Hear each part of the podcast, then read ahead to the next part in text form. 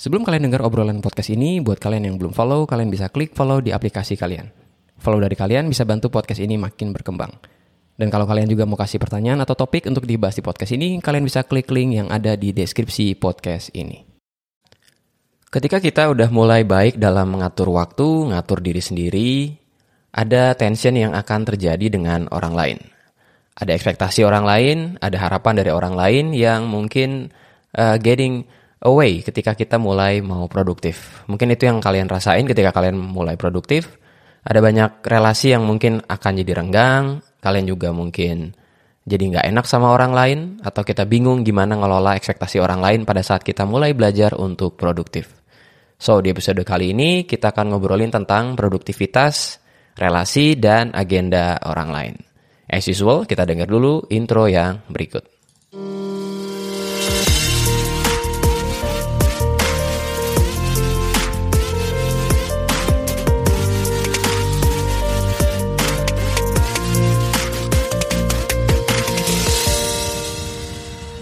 Halo semua, Pak Kris di sini, kembali lagi di podcast Pak Kris, dan di episode ke-47, ini adalah episode ke-10 ya, ketika podcast ini mulai beralih dari yang tadinya tema mingguan, ngomonginnya juga kemana-mana, menjadi lebih berfokus pada produktivitas personal.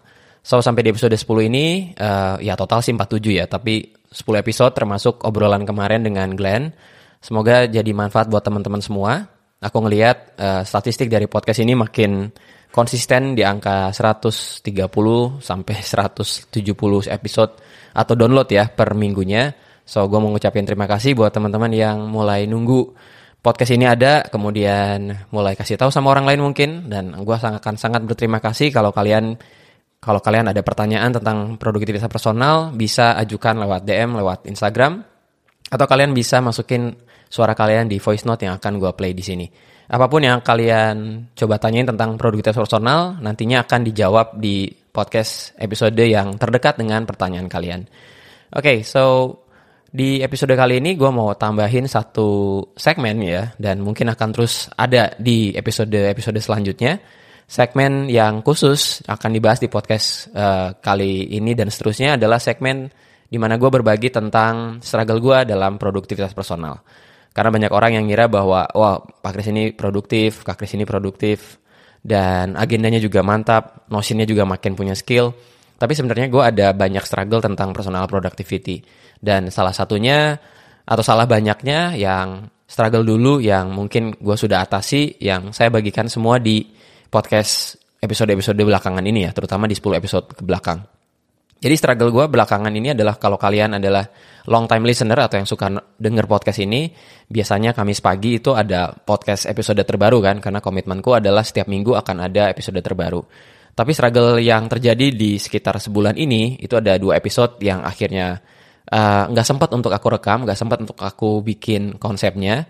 Dan ada 2 minggu yang bolong, kalau kalian lihat tanggalnya di mana podcast ini ada, harusnya seminggu sekali, tapi ada yang 2 minggu sekali. Lalu yang terjadi adalah ketika gue mulai ada order ya, atau ada request untuk ngasih sesi di luar kota.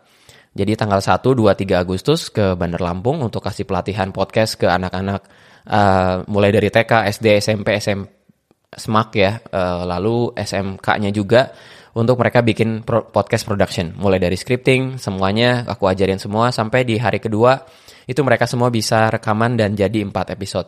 Jadi itu yang terjadi, sehingga kalau nggak salah itu di tanggal 4 Agustus nggak ada episode. Ya, kemudian di sebelumnya juga di Juli, bulan Juli itu tanggal 21 nggak ada episode. Karena memang ada banyak kerjaan yang aku sendiri kaget ya. Jadi yang terjadi adalah di Kris Struggle ini, gue kasih nama Kris Struggle yang akan terus ada di episode-episode selanjutnya. Jadi aku struggle dengan jadwal yang tiba-tiba berubah dari online ke onsite.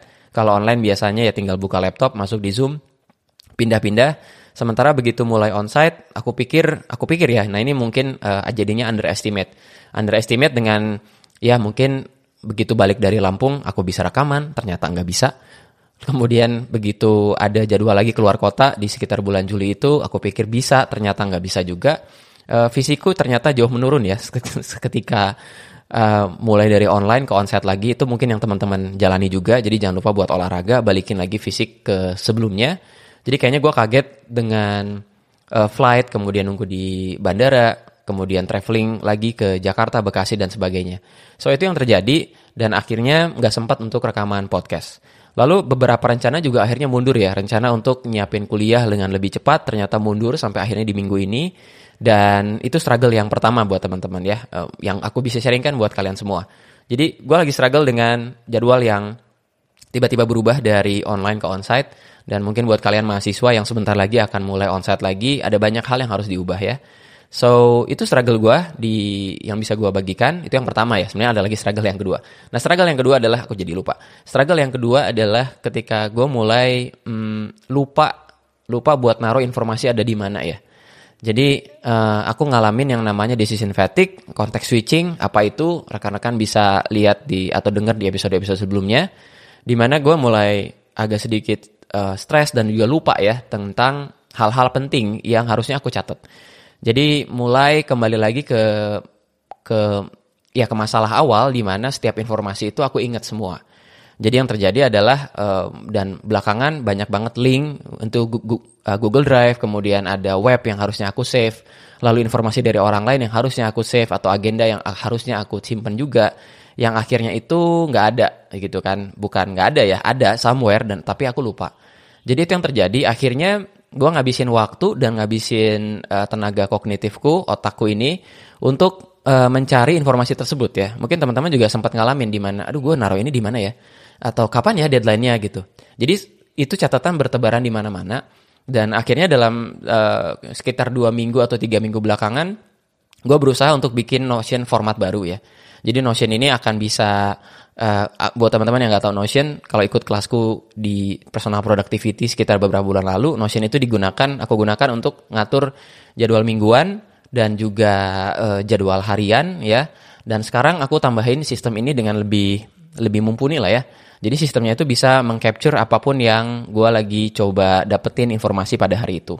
Jadi misalnya kayak kemarin aku dapat informasi harus isi beban kerja dosen. Sebagai dosen itu harus ngisi beban kerjanya. Jadi gue taruh di situ dan aku biarkan ada di situ ya. Jadi aku gak inget-inget lagi, udah diatur juga, udah ditaruh juga tanggal due date-nya kapan. Lalu ada juga informasi dari web yang harusnya aku save dari kapan-kapan, akhirnya aku save di bookmark, kemudian aku taruh di Notion juga. Lalu banyak Google Drive yang bertebaran di mana-mana, orang share Google Drive, gue lupa lagi linknya di mana. Mungkin kalian sempat ngalamin itu juga, ada banyak link Google Drive yang ada di grup WhatsApp, yang akhirnya gue coba atur-atur lagi, dan sekarang thank God itu Google Drive udah ada semua. Ya hampir semua sih, belum semua juga, tapi in the end ada satu tempat di mana gue gak yakin bahwa sistem produktifku atau sistem dari capture ini, capture itu ya menangkap apapun yang lagi kita alami ya. Itu gue percaya sekarang gitu terhadap sistem ini ya. Dulu ini yang dinamakan dengan sistem yang bocor ya. Jadi apakah sistem kita ini bocor? Artinya bocor itu kita jadi lupa buat naruh di mana, kemudian kita jadi nggak yakin dengan sistem kita. Jadi somehow di beberapa minggu ke belakang gue jadi nggak yakin ya dengan sistem gue sendiri ya. Gak yakin dengan jadwal mingguan, bayangin aja. Aku yang preaching atau ngobrolin tentang pentingnya jadwal mingguan, tapi akhirnya gue gak percaya juga nih dengan jadwal mingguan ini. Karena begitu dibikin jadwal mingguan untuk keluar kota, tapi di hari berikutnya capeknya bukan main. Akhirnya ya udahlah gak usah bikin rencana lagi. Akhirnya kembali lagi ke pola awal ya, dimana aku gak buat rencana. Kemudian leaking juga ketika ada informasi yang akhirnya lupa. So, buat teman-teman mungkin pertanyaan besarnya di segmen Kris Struggle ini adalah apakah kalian percaya dengan sistem kalian? Dan ada kalanya memang kita punya periode yang memang susah ya. Periode yang memang berat gitu. Buat gue adalah periode ketika dalam satu minggu itu keluar kota hampir 2 kali. Kemudian dalam beberapa minggu juga kerjaan tiba-tiba padat di kampus. Yang akhirnya gue sendiri gak percaya dengan sistem ini. Gue gak percaya dengan sistem kalender mingguan yang akhirnya dibenerin semuanya. Dan sedikit update buat teman-teman juga, sekarang gue selain bikin kalender mingguan, gue juga sekarang bikin kalender harian ya. Jadi dari mingguan aku pisahin lagi sistemnya ke yang harian. Mungkin kalian harus ngelakuin itu, mungkin juga enggak. Karena gue ngerasa dari mingguan kayaknya belum cukup, gue tetap harus bikin yang harian. Jadi review lagi yang mingguan, kemudian aku bikin detail. Jadi secara teknis di Notion itu ada yang mingguan, kemudian ada yang harian. Dan buat teman-teman yang nungguin kapan gue bikin workshop Notion, kemudian ada juga yang nungguin untuk bikin di YouTube, Kayaknya masih perlu waktu, karena dalam minggu ini gue coba bikin sistemnya lebih baik ya buat keperluanku, yang mungkin juga bakal berbeda dengan keperluan kalian semua. So, itu segmen yang pertama, Kris Struggle, di mana segmen ini akan ada entah itu di akhir atau di awal dari podcast di episode-episode selanjutnya, supaya kalian ngelihat bahwa gue juga manusia dan I share your struggle too, dan kalau struggle ini akhirnya bisa gue atasi, gue akan sharing sama kalian. Mungkin struggle ini akan berlangsung selama 2-3 minggu seperti yang aku alami sekarang, atau bahkan 1 bulan. But begitu gue bisa share struggle ini, semoga kalian bisa ngelihat, ternyata podcast Pak Kris juga ngerasain struggle yang sama. Lalu gimana cara ngatasinnya? Dan sekali lagi, kalau kalian punya pertanyaan tentang struggle kalian, jangan ragu untuk tanyain. Baik itu lewat DM, baik itu lewat form yang ada di websiteku, dan semuanya kalian bisa lihat di show notes atau di deskripsi dari podcast ini. Plus kalian bisa juga rekam suara voice note kalian, suara kalian lewat voice note sehingga bisa di-play di podcast ini. Gak perlu malu lah ya. So if you want to share your struggle dan ingin tahu pikiranku atau ideku tentang masalah kalian, kayaknya kalian bisa manfaatin semua. Oke? So that's my struggle. Sekarang kita masuk di inti dari podcast kali ini, yaitu tentang ada tension antara pada saat kita bisa mulai produktif ya, dan juga relasi kita dengan orang lain ya. Karena menurut gue relasi itu tetap penting ya, nggak teman-teman ya, relasi dengan orang lain itu tetap penting gitu. Cuman masalahnya adalah ketika kita mulai produktif kemudian mulai bersinggungan dengan kepentingan orang lain. Mungkin teman-teman lagi ngerasain ya, terutama buat teman-teman yang selama 10 episode ini mencoba melakukan semua tips yang ada di podcast ini. Kemudian buat kalian juga yang sempat ikut kelasku, sempat juga mungkin. Podcast Pak Kris akan kembali setelah promo yang berikut. Buat kalian yang ingin meningkatkan produktivitas tapi bingung mau mulai dari mana, Podcast Pak Kris menawarkan 3 kelas online, Kickstart Your Productivity. 3 kelas itu adalah Berhenti Menunda, Melatih Fokus, dan Plan Your Perfect Week. Kelas ini berbasis video yang bisa kalian pelajari kapanpun. Di kelas ini juga ada exercise-nya di mana kalian bisa isi worksheet atau lembar kerja, sehingga bisa menerapkan tips-tipsnya ke kehidupan kalian. Nah, kalian bisa beli secara terpisah seharga Rp79.000 per kelas atau langsung beli bundling dengan harga Rp199.000. Untuk pendengar podcast ini secara khusus akan mendapatkan 20% diskon dengan memasukkan kode PODCASTPAKRIS.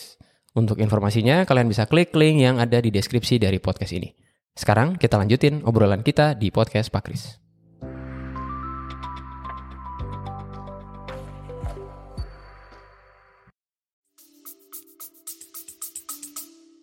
Dengar seminarku, webinarku tentang produktivitas, lalu masuk di podcast ini, dan kalian mencoba untuk lebih produktif lagi, mencoba untuk ngatur energi, prioritas, dan aktivitas, tapi akhirnya bersinggungan dengan orang lain. Nah, ada banyak hal yang bisa kita bahas di sini, tapi gue mau coba kasih satu poin penting yang paling fundamental adalah produktivitas kita dan relasi kita dengan orang lain juga, itu sama-sama pentingnya. Kita nggak bisa cuma sekedar gue mau produktif, lalu setiap request orang lain kita tolak, ya, tanpa kita pikir lebih jauh, lalu kita juga jadi sok-sokan ya, dalam tanda kutip, sok-sokan produktif, sehingga kita akhirnya nggak bisa diganggu. Kemudian ada orang yang tadinya mau say hi, mau ngajak makan siang bersama, kita bilang enggak, yang mungkin teman-teman, buat teman-teman yang lebih people pleaser, jadi nggak enak sama diri sendiri, nggak enak sama orang lain juga. Ketika kita nolak orang lain ya, bukan berarti kita nggak bisa nolak, karena di episode ini gue akan coba sharing gimana caranya nolak dengan halus ya, dengan ekspektasi orang lain. Tapi di sisi ekstrem yang lain adalah ketika kita akhirnya sedikit dijauhi dari yang lain gitu kan. Kemudian orang lain jadinya nggak mau ngobrol sama kita karena mungkin ngelihat kita jadi orang yang sibuk gitu kan. Ngelihat tiba-tiba kita jadi orang yang tertib dalam tanda kutip ya. But satu hal yang fundamental adalah gue menaruh satu nilai yang tinggi pada relasi. Dan semoga di podcast kali ini gue bisa sharing, kita bisa loh produktif dan juga kita bisa tetap punya relasi yang baik dengan orang lain. Itu yang coba gue pikirin pada saat bikin skrip dari podcast ini yang kemudian gue rekam. So, gimana caranya? Nah, gue ada beberapa cara yang mungkin kita bisa sharingkan di sini ya. Cara yang pertama adalah kita bisa atur ekspektasi orang lain.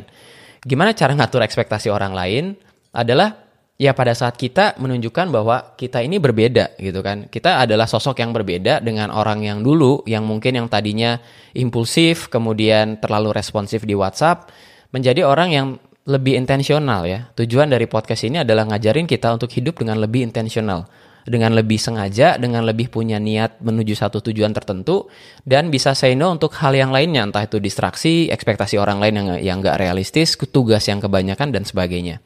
Satu hal yang gue pelajari adalah kalau kita nunjukin bahwa kita adalah orang yang produktif ya, kalau kita nunjukin bahwa kita adalah orang yang produktif, kalau kita nunjukin bahwa kita orang yang peduli dengan jadwal kita, kalau kita nunjukin bahwa kita adalah orang yang menyelesaikan tugas tepat waktu, kalau kita nunjukin bahwa kalau kita mimpin rapat dan rapatnya nggak bertele-tele, maka itu akan menjadi pesan untuk orang lain. Oke? Jadi gue mau coba ulangi di sini. Kalau kita menunjukkan bahwa kita adalah orang yang intensional, kalau kita menunjukkan bahwa kita adalah orang yang produktif, yang care dengan waktu kita, maka itu akan menjadi pesan untuk orang lain. Di mana pesan tersebut berkata bahwa orang lain akan punya image sama diri kita bahwa kita adalah orang yang produktif dan gak sembarangan untuk mereka kasih request sama kita. Ya, jadi itu yang menurut gue satu hal yang penting di mana kita nunjukin hal tersebut. Nah gimana caranya? Gue coba kasih beberapa contoh dalam kehidupan gue sendiri. Aku udah bilang sama mahasiswaku bahwa setiap menghubungi Pak Kris itu hanya bisa dari jam 7 sampai jam maksimal jam 4 sore.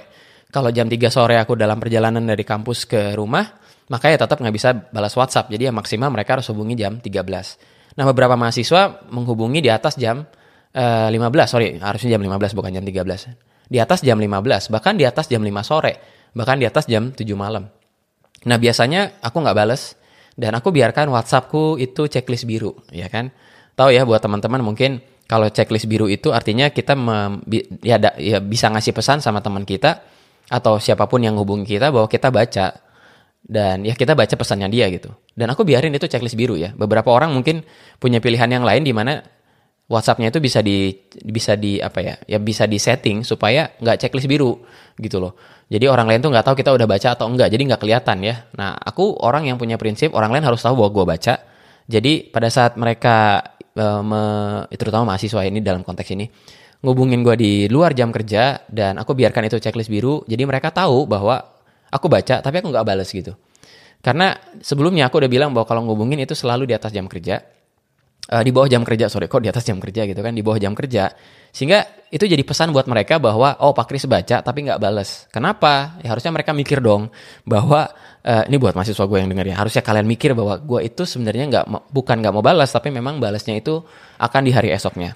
Tapi lain cerita kalau mereka WhatsApp gue di jam 7 sampai sekitar jam 3 sore, terus aku balas dengan lumayan cepat ya, terutama pada saat sedang lihat WhatsApp atau lagi ngurusin administrasi, di mana gue nggak perlu deep work dan konsentrasi, mereka tahu bahwa gue balas gitu ya.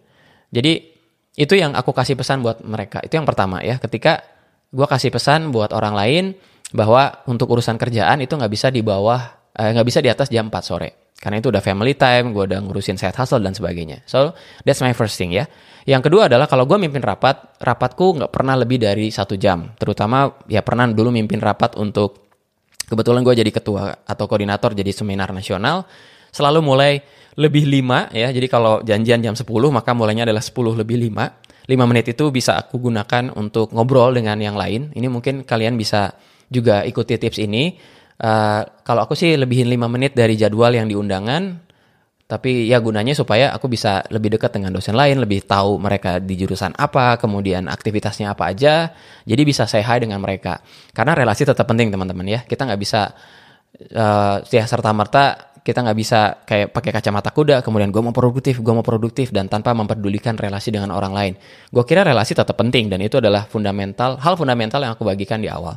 But in the end gue nggak pernah mimpin rapat lebih dari 1 jam. Jadi kalau misalnya rapatnya dari jam 10 sampai jam 11 ya sebelum jam 11 maka akan lebih cepat ya. Gue biasanya bisa selesai di bawah jam 11. Jadi 10 sampai jam 11 maksimal sampai jam 11 ya. Dan kayaknya gak ada yang keberatan kalau kita selesai lebih cepat ya. Gak ada orang yang kayaknya masih kurang nih waktunya buat rapat, yuk ngomongin yang lain gitu ya. Atau pada saat kita public speaking, kok selesainya cepet ya, bisa gak kita ngomongin yang lain gitu. Gak ada orang yang keberatan kalau kita selesai lebih cepat karena setiap orang punya waktu yang terbatas dan mereka pasti punya aktivitas yang lain, prioritas yang lain yang harusnya kita respect juga. So, itu adalah ekspektasi gue, cara gue untuk set ekspektasi orang lain pada saat gue bisa memperlakukan rapat dengan efisien dan efektif. Sehingga Nantinya kalau orang lain juga ngundang rapat gue akan selalu datang sebelum waktunya, ya. Jadi buat teman-teman yang ngerasa bahwa gimana ya gue bisa ngatur relasi dengan orang lain, pengen relasi tetap baik tapi gue tetap produktif. Caranya adalah dengan menunjukkan bahwa kita ini adalah orang yang care dengan waktunya kita gitu. Jadi kalau kita janjian sama orang, kemudian kitanya nggak telat, maka itu kasih pesan untuk orang lain bahwa kita orangnya itu adalah orang yang nggak telat. Ngerti nggak teman-teman di sini ya?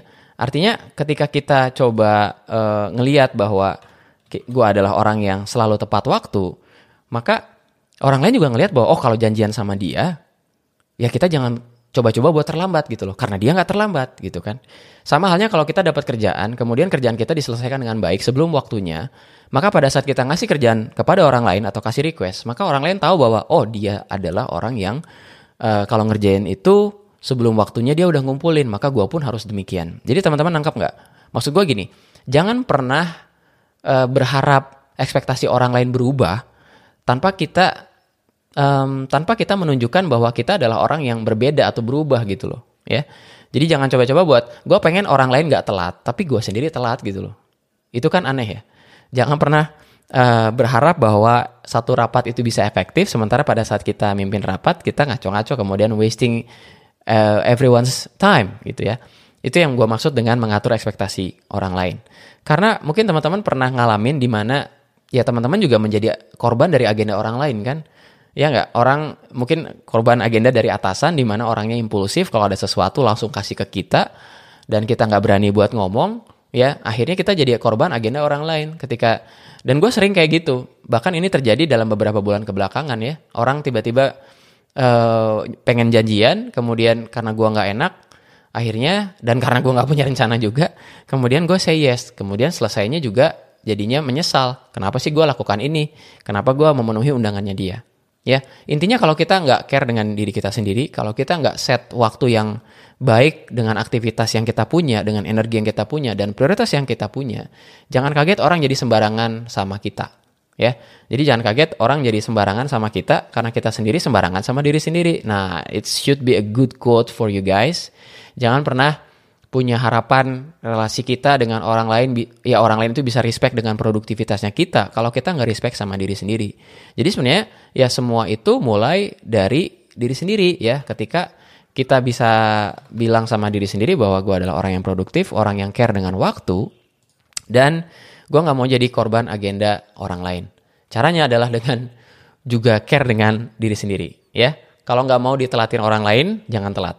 Kalau nggak mau bikin waktu kita terbuang, jangan pernah buang waktu orang lain. Kalau nggak mau kitanya nunggu terlalu lama, jangan pernah bikin orang lain menunggu. So, itu adalah poin yang gue nggak tahu. Yang kedua mungkin ya, tentang isu produktif dan relasi dengan orang lain. Yang ketiga dan yang terakhir adalah how to say no.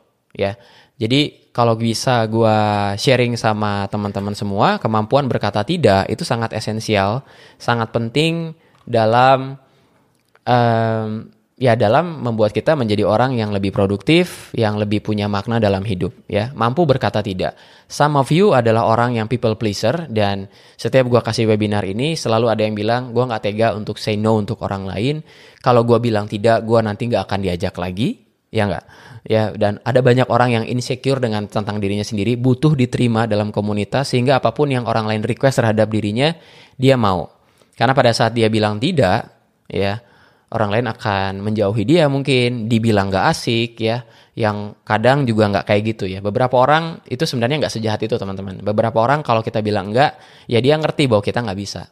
Ya, but anyway, itu yang menurut gue hal yang penting untuk bisa berkata tidak untuk orang lain. Nah satu tips yang gue baru dapat insight sekitar minggu lalu adalah how to say no, tapi bisa gak terlalu nggak enak buat dia ya, dengan orang yang jadi lawan bicara kita, yang request sama kita, dan juga nggak tetap enak buat kita ya. Jadi caranya adalah gini, pada saat kita bilang tidak, kita bilang kepada orang tersebut bahwa ada alternatif lain untuk menjalankan agendanya dia buat kita ya. Gue kasih contoh, dan ya setiap contoh kan bikin sesuatu jadi konkret dan jelas ya. Kalau misalnya di weekend ini ada yang ngajakin teman-teman buat, ini weekend, mari kita pergi gitu kan. Kita pergi, kita hangout, kita coba kafe baru, kita coba tempat piknik baru, anything. But in the end, tiba-tiba teman-teman memang, bukan tiba-tiba ya, memang sudah punya rencana mingguan, lalu ada yang harus dikerjain karena deadline-nya di hari Senin misalnya, atau hari Selasa, atau hari Rabu minggu depannya. You want to finish earlier, tapi bingung kan antara pilihan gue iain gue untuk pergi atau gue kerjain tugas ini. Banyak yang akhirnya mengiyakan untuk pergi karena dia gak mampu berkata tidak, dia gak tega lihat temennya atau saudaranya ini mukanya pucat kemudian gak jadi pergi, tapi di sisi lain dia harus ada tugas yang dikerjain. Jadi alternatifnya adalah kita bilang enggak, kita bilang oh weekend ini gue gak bisa, sorry gue gak bisa, tapi kalau lu mau minggu depan gue bisa. Gimana kalau minggu depan? Teman-teman ngerti gak konsepnya? Jadi pada saat kita bilang enggak, kita gak bilang enggak sepenuhnya. Kita bilang enggak itu sekarang, ya. Kita bilang enggak itu pada waktu yang memang dia set buat kita dan kita nggak bisa. Tapi kita bisa cari alternatif ketika kita bukan hanya berkata tidak, tapi kita bilang bahwa oh ini ada alternatif nih, entah itu minggu depan, entah itu besoknya. Nah itu yang kadang-kadang gue lakukan juga dan tampaknya so far berhasil. Ketika ada request, kemudian gue bilang aduh nggak bisa. Tapi kalau jam segini atau hari ini atau minggu depan gue bisa. Gimana kalau gitu? Ya, dan bersyukurnya kalau teman kalian ini, lawan bicara kalian, itu adalah orang yang gak care sama diri sendiri, yang gak punya rencana mingguan, dan eventually dia bilang iya karena dia sendiri gak punya rencana. So, itu hal yang ironis juga sih ya. Kita memanfaatkan orang lain yang gak punya rencana, yang akhirnya kita kasih alternatif dan dia bisa. Ya, dia bisa, tapi kan sebenarnya kalau dia mau bikin rencana mingguan harusnya dia tahu dong minggu depan gimana. So, itu tips yang buat teman-teman yang gak sanggup berkata tidak, say no tapi dengan alternatif. Buat kalian yang people pleaser, yang mungkin gak tega lihat teman kalian sedih, yang mungkin kalian menganggap bahwa kalau kalian say no kemudian dijauhi, ya rasanya ini bisa jadi alternatif buat kalian semua. Okay? So that's it for today's episode. Thank you banget buat teman-teman yang udah denger. Intinya kita produktif dan relasi dengan orang lain itu sama pentingnya. Akan ada tension, akan ada ketegangan antara gue pengen produktif, tapi gue juga gak mau dijauhi oleh komunitas, gue tetap mau having fun dengan teman-teman gue, tapi pada waktu yang memang kita bisa. So, semoga podcast ini dapat menjadi satu blessing buat kalian semua, dan di minggu depan, karena semua kayaknya episode yang harus gue kasih, kayaknya udah semua, untuk dalam 10 episode ini ya, buat Personal Productivity, kita akan mulai masuk dalam beberapa hal yang baru gue pelajari di 3 minggu belakangan. So stay tune buat minggu depan. Semoga gue lebih konsisten lagi, belajar dari kesalahan, bahwa kalau keluar kota gue harus antisipasi, bahwa kalau ada beban yang terlalu besar gue harus antisipasi juga, sehingga tetap bisa rekaman podcast buat kalian. Jangan lupa juga buat kasih entah itu bintang 4, bintang 5, atau bintang berapapun ya di Spotify. Ini membantu orang-orang untuk bisa discover atau ketemu dengan podcast ini. Kalau kalian mendapat manfaat dari podcast ini, bagikan sama orang lain. Dan harapannya, thank you banget buat semua support dari kalian semua yang suka dengar podcast ini. Sampai ketemu minggu depan teman-teman. Take care dan stay healthy. Kalau kalian dapat value atau manfaat dari podcast ini dan ingin say thank you, kalian bisa support podcast ini dengan mentraktir Pak Kris dengan klik link yang ada di deskripsi podcast ini. Traktiran kalian akan sangat berarti untuk podcast ini tetap running dan bantu orang-orang untuk stay productive. I'll see you guys later dan stay productive.